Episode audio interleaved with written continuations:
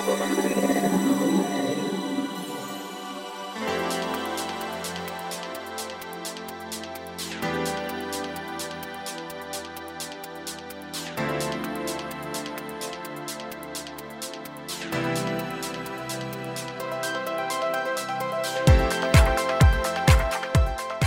んにちは、ゆきです。今週も菊間がの時間がやってまいりました。なんか先週からね、こうカウントダウンをしているようで申し訳ないんですけど、はい。今週は第395回ということで、はい。400回ももう目前。そうか。だから次回のゲストの方96979899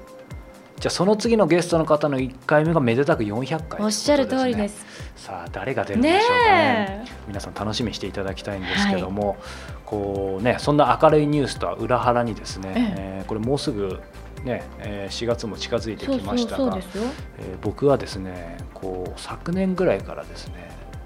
こう ちょっと年を感じてですねなんかね期間が狭くなってきたんじゃないかとな思って何の期間？い？やなんかこうほら美容院とかでさシャンプーとかしてこう顎を下げてるとなんか急にうわって苦しくなってまああの人間ドックとか行ってもうんあだから危ないよね人間ドックとかも別にもちろん問題ないんだけど、なんかねこ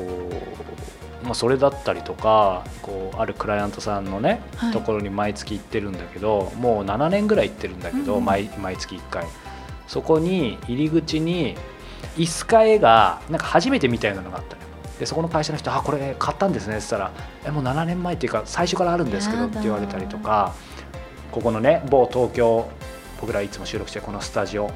ねちょっと今日雰囲気変わってるじゃないですかそうですね。でねこの観葉植物も僕は改めて初めて会ったかなと思ったら、うんゆきさん前からこれあったありましたですよね。。ええ。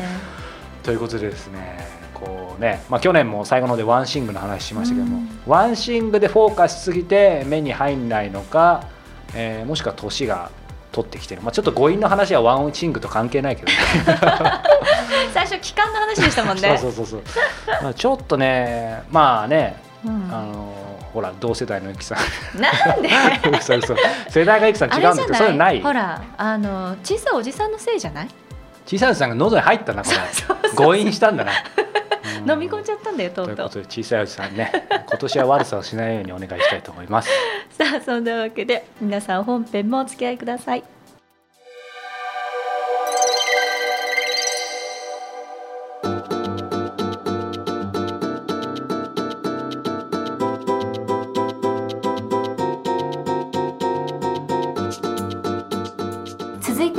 今月の菊間がインタビューです。今月はデザインコンサルティング会社アソボットの代表でいらっしゃいます伊藤武さんにお話を伺ってきたわけですけれども。はい、えー引き続きまだインタビュー当然できておりませんので僕自身もこのエンディングどんな風になってるかわかんないです、ちょっとこれはこれドキドキしてあの僕らとしても楽しいんですけどそうですよね。はいまあ、毎回こんな感じだとちょっとヒヤヒヤするのであの次回はきちんと決めていきたいと思います。それでは伊藤武さんのインタビュー最終回をお楽しみください。本書の中で、まあ、今メディアの役割なんていう話もありましたけど、やっぱりすごく印象的だったのがあるデータでその戦争についての、えー、とすみませんちょっと正しい、はいはい。本当の正確かあれですけど、そのはいはい情報っていうのは、はその世代によってはい。どこから得たかみたいなはいはいはい。データがあったじゃないですか、はい。はいそれが新聞なのか、ね。実際の体験した人からなのかはい、とか、教科書なのかそうなんですよね、はい。で当然僕ら、まあ、あの僕らほぼ同世代だと思いますけど、はそのリアルな体験に普通は触れることがないわけで、うん。そうですね。そのデータを見て非常に面白かったんですけど、は実際今日実は個人的に一番まあ楽しみというか、はい。楽しみとちょっと語弊あるんですけど、はい。伊藤さんもその戦争の時代生きてた方にこうはい。話をどんどん聞かれているじゃないですか、はで僕も冒頭でお話したように戦争の、まあ、戦争の記憶っていう実はタイトルつけちゃったんでこの中に戦争の記憶ってキーワードがあったんで、はいはいはい。このタイトルでよかったかなっていうところはあるんですが、はい。はいあのその中で何が申し上げたかってかっていうと、実はこれ測ったようになんですけど、はい。僕今までもう30人40人そのインタビュー配信してるんですけど実際やってみて初めて僕自身も気づいたんですけどやっぱり正直始めた時はもう戦争っていうとさっきのステレオタイプそのもので、えー原爆、うん。えー特攻隊、うん。えーまあ、あと沖縄だったりとかも、うんそのイメージ。で、はい。もう少し具体的に言うと当時1億総国民がもう死の恐怖だと思ってたんですよ。うん。でインタビューしていくと必ずしもそうじゃない人いっぱいいるわけですよね。例えば、えーと、当時、えー、広島出身の方なんですけどお医者さんの息子で軍医さんで、うん、えーと、山形の方のそういう、えーと、軍医の何か派遣されてて、うん、まあ、インタビューで言ってるので言っていいと思うんですけどその方、えー、と命の危険は全く感じなかったと、うん、で帰ってきてからも割と裕福だったので、その闇市のところで、えー、と食料を得て特に困ったことはなかったっていうふうに聞いて、まあ、いろんなケースがあるんですけどそういう方がすごく思った以上に多くて。でもちろん楽しい時代ではなかったとはおっしゃりつつもいろいろ話を聞くと結構楽しそうなこともあったりとか、はい、もっと言うと結構取材してて、僕改めてこう伊藤さんのこの本読ませていただいてちょっと言い方変えた方がいいのかなと思うのがやっぱり基本的に紹介ベースで戦争体験者の方の話を聞いてるんですけど、うん、戦争体験者っていうと、うんえーと、いやうちは私は僕は戦争体験してないっていう70代80代の方が結構いて、はいはい、で彼ら自身もまた、まあ、言いたくないっていうのもあるのかもしれないですけど、いわゆる自分には一回ちょっと衝撃的だったのが派手な経験はないって言われて、なるほどはい、でそれから私ある意味もう言い方を変えて、戦争の記憶というよりもその時代生きてた方、全てが、まあ、当時何を考えてたかを、もうそのままその肉声を残したいっていうことに切り替えたら、まあ、かなり多くの方がお話しいただくようになったんですけど,、なるほど。この辺ってまさにやっぱり僕らはねその、えーまあ、裸足の件とかも含めて、そのテレビとかメディアのイメージしかないので、うんその辺がすごく何がいい悪いじゃないんですけど難しいしだからこそそういうありのままを伝える必要があるかなっていうふうには思ってるんですけどその伝えると伝わるも違うと。まあ、その辺こう伊藤さん実際やってこられて何か感じた部分ってあります？あそうですね。あのまあ今おっしゃったように、うん、あのまあ、僕自身もその戦争体験者の取り組みで「ウォーイブ」という、はい、そのクリスマスイブのイブですけども、うん、まあ、名付けて、まあ、戦時下の日常というのを聞いてきたんですね。でまあ結構主に恋愛話みたいなことを中心にしながらいわゆる戦争体験を聞かずに、戦時下の日常を聞いてきたんです。で、まあ、そうやって設定していたものの、まあ、結局毎回僕が思うのは、まあ、いかに自分の中にやっぱりさっきのイメージを持ちながら話してるのかっていうのを一個一個こう崩されていく、えーとまあ、取材の連続でしたと。はい、でその一番僕がそうですねその取材を続けてて思ったのは、うん、やっぱりあの日あの時の戦争っていうことで僕が聞いているんだなと思うんですね、つまりやっぱ今に置き換えられてないんですよね。でまああるこれおばあちゃんでしたかね。その本にもちょこっとだけ書きましたけどもいやそのなんか語弊を恐れずに言えばその当時いろんななんとか党で勝っただ負けた勝っただ勝っただっていうこう新聞報道を見てていうあの感じっていうのは、まあ、今若い人たちがなんかサッカーの日本代表がどっかアジアの地域で試合して勝ったっていうぐらいの自分たちは感覚だったんですと要するに何のリアリティもなかった。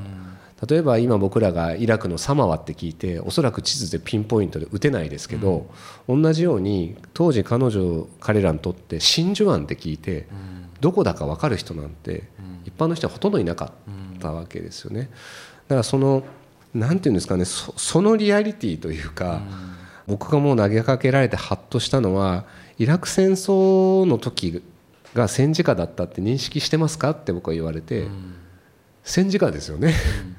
だから要するに彼らにとっては、まあ、あの時に自衛隊がどういう、えー、法的な位置づけで言ったか別としてですよ、はい、少なくとも日本じゃないところで戦争してるところに協力していってるわけですよね。そで、ね、その是非を問うてるわけじゃなくて、うん、要するに彼らにとっても日本軍が当時アジアでやってるっていうのは同じだと、うんはいはい、つまり本土でやってないので。でも確かにあのイラク戦争の時に別に僕らは普通に飲み会もやりますしビールも飲んでますし合コンもあるでしょうし映画も見に行くし仕事もしていると。あれを戦時下とは僕はとてもやっぱ自分の日常が戦時下だったと思ってないわけです。記憶として。でもほとんどの本土決戦があるまでっていうのはまあほとんどの感覚としてそういう人たちが多かったっていうそのだから今日今日が大イブかもしれないっていうここの瞬間も今このテロの時代になったら、まあ本来であればもはや戦時下かもしれないですけれどもやっぱそのこのリアリティがないというか、だからやっぱり本当に戦争と平和っていうのはもっとグラデーションに結びついているんだっていうなんかそこがやっぱりこう自然災害とは大きく違うところというかピキッとある日を境に変わるものではなくてあのいつがそうだったかがもうわからないっていう歴史を振り返って初めてあの日が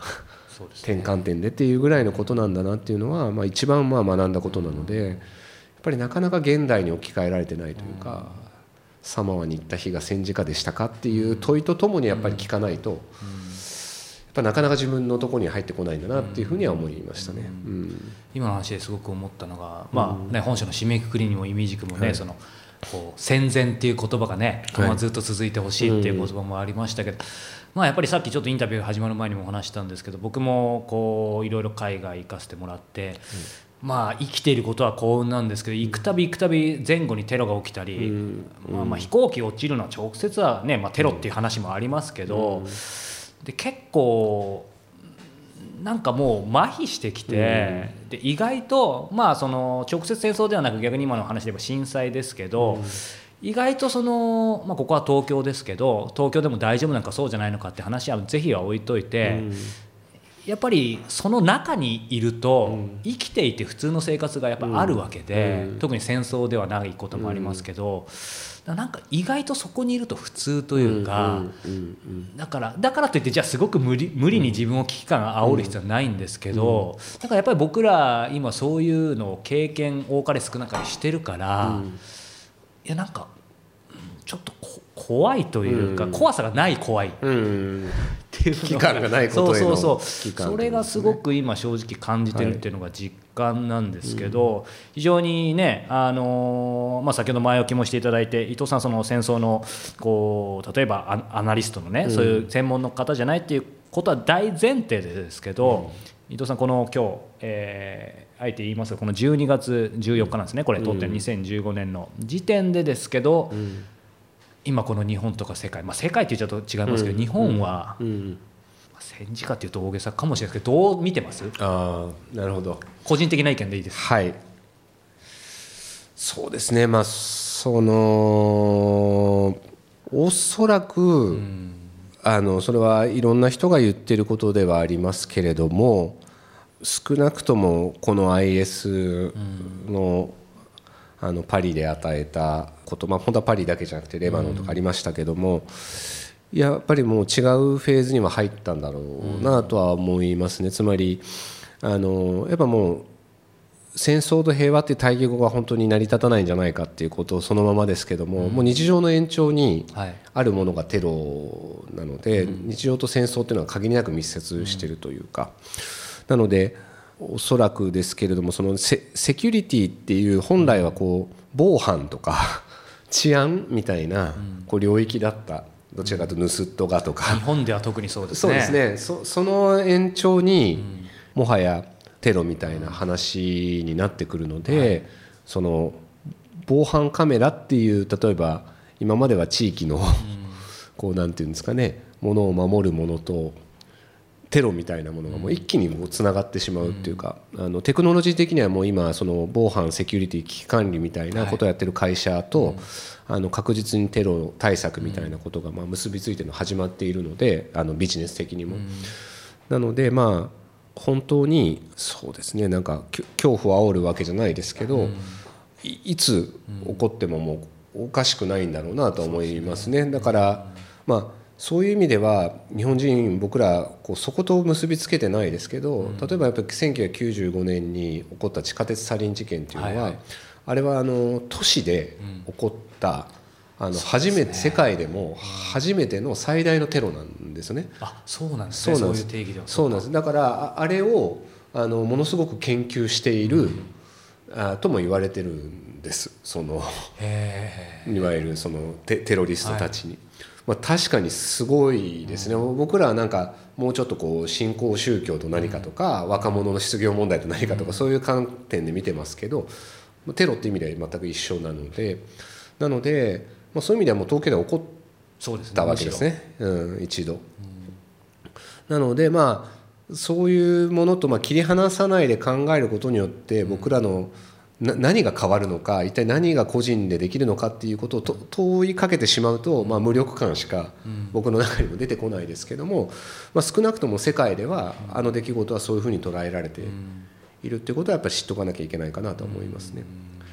まあ、なのでそのそうですね僕自身が今日の時点で思っていることっていうのは、やっぱりその本当にこう対岸の火事ではなくなって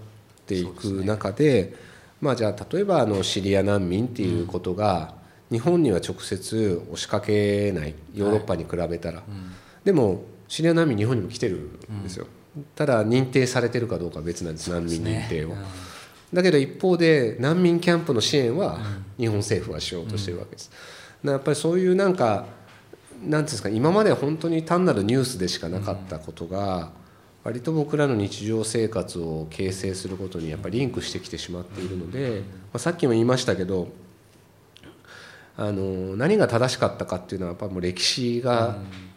を振り返るしかないのでわからない。僕にもわからないですけどももう少なくともそれ自身それを一人ずつがやっぱり考えなきゃいけないっていう時代感ではあると思うんで、まあ、精一杯それは、まあ、僕も含めてなるべくスタンスを決めずに、なるほどねさっきの。そうですね。ギリギリまでその決めなきゃいけない瞬間まで、まあ、ちゃんと考えるっていうもうことしかないなと思います。でもね、日々のセキュリティに関してやっぱ個人でできることはあまりに少ない、あのあんまりそれを僕はやっぱり煽りすぎてしまうと結局そのなんていうんですかね大きな意味では排他に向かうしかなくなっちゃうと思うんですよ。じゃあイスラム教徒を東京から追い出そうとか。じゃあ海外旅行一切行くなとか、ね、そうそう行くなとか、そういう話要するに極論にしか結局はならないというかじゃあ車運転するのやめよう電車乗るのやめよう。それはもう無理なので。まあそのセキュリティってことに関してはある程度もう個人と切り離すしかないかなとは思いますね。あの最後になんですけど、はい、伊藤さん個人として、はい、まあえー、パーソナルとして、まあ、会社として、まあ、一緒かもしれないですが、まあ、この2016年こんなことを今やろうとしているとかやりたい進行形でもいいですけど。そうですね。会社のビジョンなのか個人のビジョンなのかっていうのはあれなんですけども、うん、まあちょうど会社で言えば先ほど言ったまあ15歳になる、はい、なる1年ででまあ本当中学校3年生から高校1年生になるような年ですね、うん、一人の人間で言えば。だからまあ次の進路選択を なるほどしていくようなまあ時期なのかなとは思っているんですね。うん、でまあそこに今先ほど言った引っ越しもいろんなことも、あの絡んでますけどまあ、そういう意味でまあ僕が大事にしたいなと思っているのは、まあ、もう一度こうちゃんと主語を取り戻すというか、まあ、僕らはやっぱりそのコンサル的にあのいろんなあのパートナーの方と仕事をさせていただくことも多いですしこれは引き続きやっていくことでもありますけれども、でも間違いなくアソボットらしさを、え形作ってきたものの大きな要素の一つにやっぱりそういうえーと、パートナーがいようといまいと今何を考えるべきか何を表現したいのかっていうことをやってきたものが、はい、やっぱりその印象を与えてきたのも間違いないので、うん、この2016年を機に次の進路選択をする上で、うん、もう一回その自分たちの主語の何かこう思考というか表現っていうのをまたちゃんと向き合ってやっていかなきゃなと思っています。うん、それがちょっとどういう形でやるかっていうのは、まあ、今自分の頭の中にいくつかあるんですけども、まあ、それをちょっと形にしていくことを、まあ、また始めたいなと思ってます。じゃそれはいつまでにとかそういうのも今別に決め決めきらない。そうですね。あのいやでもうん、この12年ぐらいの間にとは思ってますけどね、まあ、あの進路選択のためには高校3年の間にそうです、ね、就職就職じゃないあの浪人するわけにいかないですからね。そうですねと思ってるので、まあ、なんかそれぐらいのこう感覚でいますし、まあそのやっぱ2020年っていうのオリンピックっていうものが正直こうどれぐらい世の中を惑わせて自分も惑わされるのかがまだ分かってないんですよね。うん、あ確かに。なんか改めて想像してみたんですよ。あの、うん、僕ら毎年こういろいろちょっと変わった年賀状を作ってるんですけど、はい、2020年の年に作る年賀状ってどんなものなんだろうってちょっとこの間ふと考えてみて、はいはい、やっぱりみんな今年はオリンピック嫌ですねみたいな感じで届くのかちょっと想像ができないけれども、でもある種のやっぱ高揚感はさすがにやっぱりあるんだろうなって、ね、なんとなく最近やっぱ企業の人と話してても今でも感じるぐらいなのでだからまあなんかやっぱり僕は祭りの後みたいなことをどうしても想像しちゃうのでやっぱ2021年に何が残ってるのかっていうの戦後71年もそうですね。そうですね。全然2020年でね僕らの人生終わらないのでまあなんかそういう意味ではまあなんか別にオリンピックに水を差したいわけでもないですし僕自身も楽しみたいですから、まあ、ただそこにうまく自分たちも楽しみながら、でも何ていうんですかそれ一色にこう惑わされずに、ちゃんと2019年とか2021年のことを、まあ、もっと言えば2020年その年のこともですけどね。なんかこう考えれたらいいなと思ってまして、まあ、それのその辺の感じとさっきのこの23年で次の進路選択を考えるみたいなことは多分リンクしてくるかなとは思ってますね。楽しみですね、はい、ということでまだまだ話尽きないんですが、はい、あのね、1時間もう1時間半にわたってお忙しい中お話がかかったんですけど、はい、ぜひ皆さん、えー、今回、ね、インタビューでも、えー、紹介しましたが公文写真書から出ている、えー、伊藤さんの著書「なぜ戦争は伝わりやすく平和は伝わりにくいのかピースコミュニケーション」という試み、えー、読んでいただければと思います。ということで、えー、今日はですね、えー、菊間がゲストに株式会社アソボットの代表取締役でデザインコンサルタントの、えー、伊藤武さんにお話を伺いました。伊藤さんどうもありがとうございました。ありがとうございました。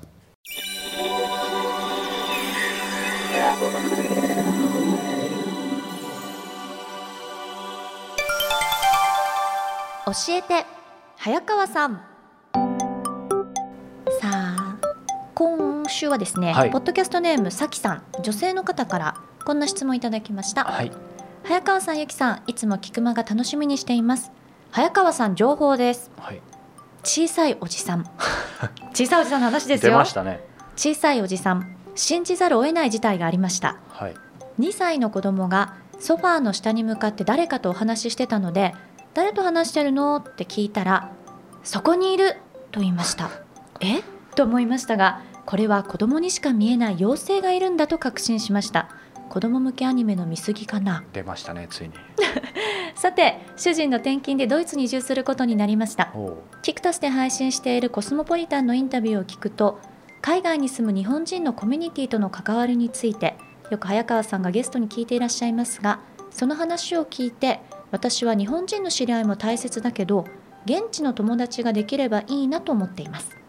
早川さんは海外で暮らしていた期間もあると聞きましたが現地の友達ってどういうところで知り合ったのですか？この年になると新しい友達を作ることも難しいと思うのにさらに外国で現地の人となるとハードルが高くてどうしたらいいか分かりません。何かアドバイスがあったらお願いします、うん、これいい質問ですね。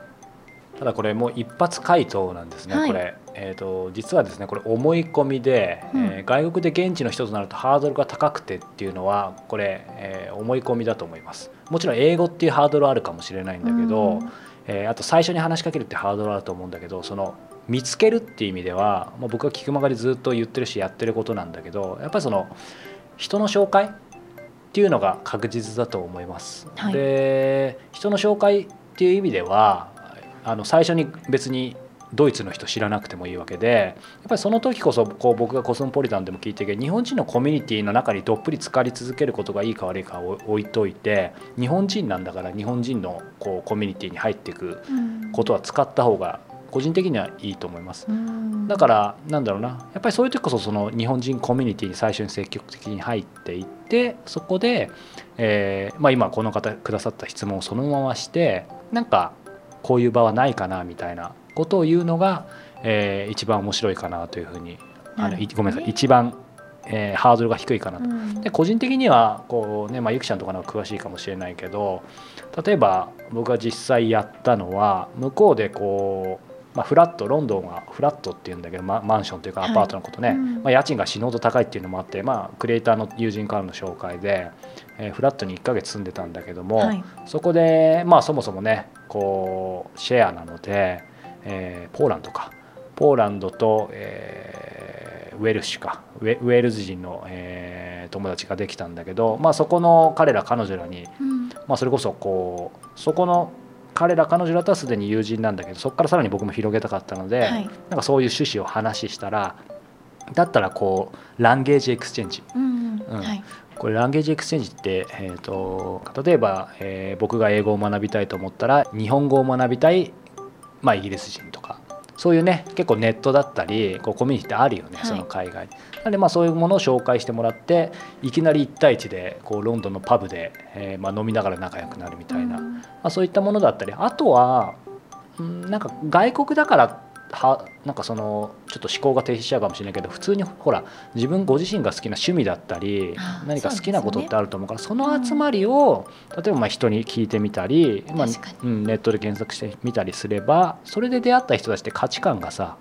すごく合うからむしろ言葉の問題とかちょっと精神的なハードルがあっても乗り越えやすいのかなっていうふうに僕は思うんですけども。まあねあの今回の質問せっかくなのでね海外経験豊富なゆきさんいかがでしょうか、うんでもドイツっていうとおそらくドイツ語が主流になるじゃないですか。ね、うん、もう分かんないですけどもう甘えちゃう。甘えちゃう。そうもうそこういう時こそ何でしょうね分からないことを分からないって聞いてみるとか、うん、助けてほしい時に助けてって言ったら、結構優しいと思うんですよね。ゆきちゃんもあった？そういうこと私の場合はこう高校生の時だったので、うん変にこう甘えられない？その思春期の時って。自分一人でなんか解決しないといけないのかもなんて思いながらも、それでも困ってる私を見てやっぱ助けてくれる現地の友達ってたくさんいましたから、逆に大人になった今ならそれをこう逆に「わからないんだよねどうしたらいいのかな」なんて感じで素直に言ったらね逆にいいんじゃないかなそうだね、うん、変にこう強がらず、うん、もうそうすると言葉とかあんま関係ないよね最終的にね、うん、もう大人になったら言葉よりも、うん、なんか気持ちの面でこの人助け必要だなと思ったら皆さんやってくれるんじゃないかなと思いますけど。でもゆきちゃん今いいこと言ったね。なんかこう俺も帰ってきてからまたこう普段ねあんまりこっちで日本では人と接するの、まあ、何回も言ってあんま得意じゃないからさ結構閉じることが多いんだけど向こう行くともう閉じてたらというか開かざるを得ない状況があるじゃん。はい、でもなんか今ゆきちゃん言ったように意外と開くとというか、うん、人ってやっぱ助けてくれるんだなっていう、ね、だからなんかそういう感覚って日本でも持ってると本当はもうちょっと生きやすくなるのかなっていうのは。うん、であとやっぱ思ったのは言葉に頼りすぎて私たち生きてるので、うん、本当に言葉があまり通じないところに行くと人の本質ってすごくこう見て見ることができるじゃないですか。だね、だからそれってランゲージよりももっと重要なところだと思うので、うん、そんな感じで信用できる方にどしどし？そうですね、うん、甘えてみてもいいんじゃないかなと思います、うん、参考にしていただけたでしょうか？さあそれではこのままエンディングに参りましょう、はい、この番組では本日のさきさんのように皆様からの質問をどしどし募集しております。キクマがトップページ入っていただきましてコンタクトボタンクリックしてください。そこから早川さんへの質問そして番組へのご意見ご感想というリンクがございますのでそちらからどしどしお寄せいただければと思います番組で質問を採用させていただいた方には Amazon のギフト券500円分をプレゼントさせていただいております。さあそして恒例の、えー、このコーナー コーナーになってますが、えー、石平ブックトーク小説家と過ごす日曜日ということで、はい、僕が今、えー力をとても入れてる、えー、コンテンツの一つなんですけども、はい、えー、メールマガジン、えー、石平さんに直接質問できる Q&A と、えー、新作が迷子を読めるということが、えー、一番大きなポイントなんですけど今回はですね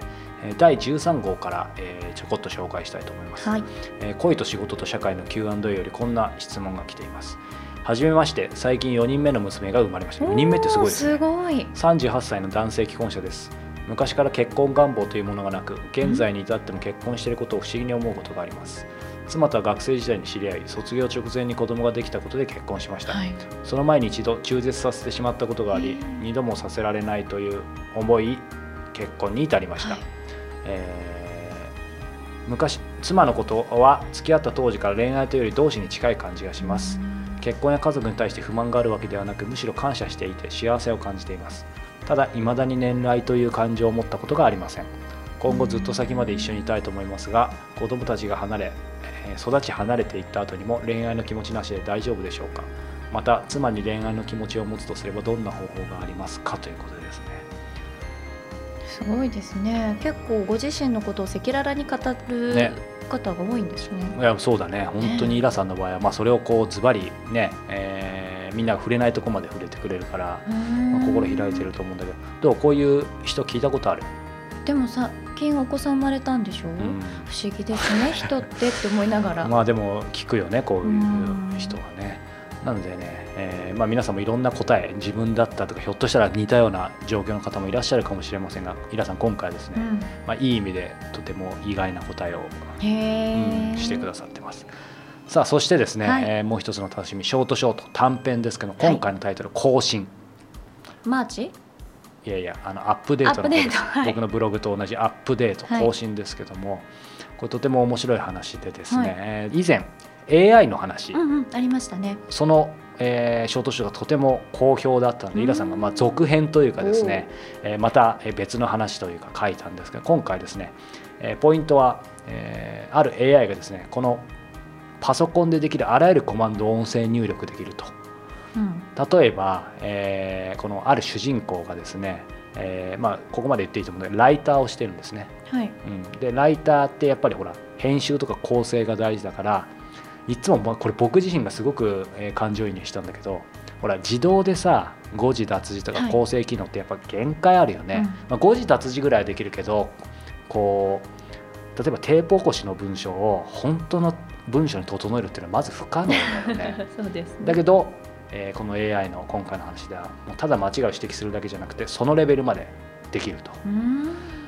まあねとにかくこうデジタルの召使いというかですね、うん、すごく気の利いた話で。まあでもなんか読んでたらすごいワクワクするしそうすると作家とかライターの仕事も変わってくるしまああのそういう仕事以外も本当になんか一瞬えっと思ったけどやっぱありえない話じゃないなというふうに思いつつ、うん、でもやっぱりイラさんの小説っていいのが怖いっていうよりもなんか楽しみだなっていうふうに、うん、思わせる読後感があるので。ね、いやでもなんか毎週、うん、エンディングでそういう話してくださるじゃないですか、うん、なんでそんなにねたくさんいろんな題材というかアイデアがどこから降ってくるんだろうって、ね、そっちの方に関心を持ってしまいましたもん、うん、まあ、でも今ね一緒にもう仕事させてもらって、はい、毎週というか毎日のやり取りしてますけど、ね、やっぱり彼はこう常にその情報を何でも、うん、自分に関係ないとかあんまり好き嫌いいい意味でしないで一回スポンジのようにこう吸収してそこからちょっと多分何か水に出てきたのを拾ってる感じ。だから、うん、この AI なんかもこうメルマガの中でもともと彼が好きなのもあると思うんだけどこう別のコーナーで結構 AI の話で盛り上がったりしたらじゃあそれショートショートで書こうかなって言ってで本当に書いてるとかすごいよね。本当ですよ、うん、でも仕事とはいえこうほら超一流の小説家の人がどういう感じで着想してっていうその間近にいられる、はい、そしてこう、ね、出版社には受かりませんし新聞社もまともに務まりませんでしたが一応一流作家の編集者ということで今ね昔のせんあの出版社先生ってお茶も、まあ、まあある意味それをで、ね、この世界でややらせてもらってるわけだから、まあ、とても楽しいなと思ってますのでぜひ石平ブックトーク、まあ、そんな、えー、楽しみ方どんな楽しみ方か分かりません。ありますので、えー、初月無料ですのでぜひ一度、えー、読んでみていただければきっと多分心が潤うのではと思っています。キクタストアトップページに石平ブックトーク小説家と過ごす日曜日ありますのでぜひチェックしてみてくださいさあそんなわけでございましてまた次回の配信がい。つになるかは現状では分かりませんけれども、はい、まあ、近々間違いなくします。ということですのでその日までしばしのお別れでございます。グッドラック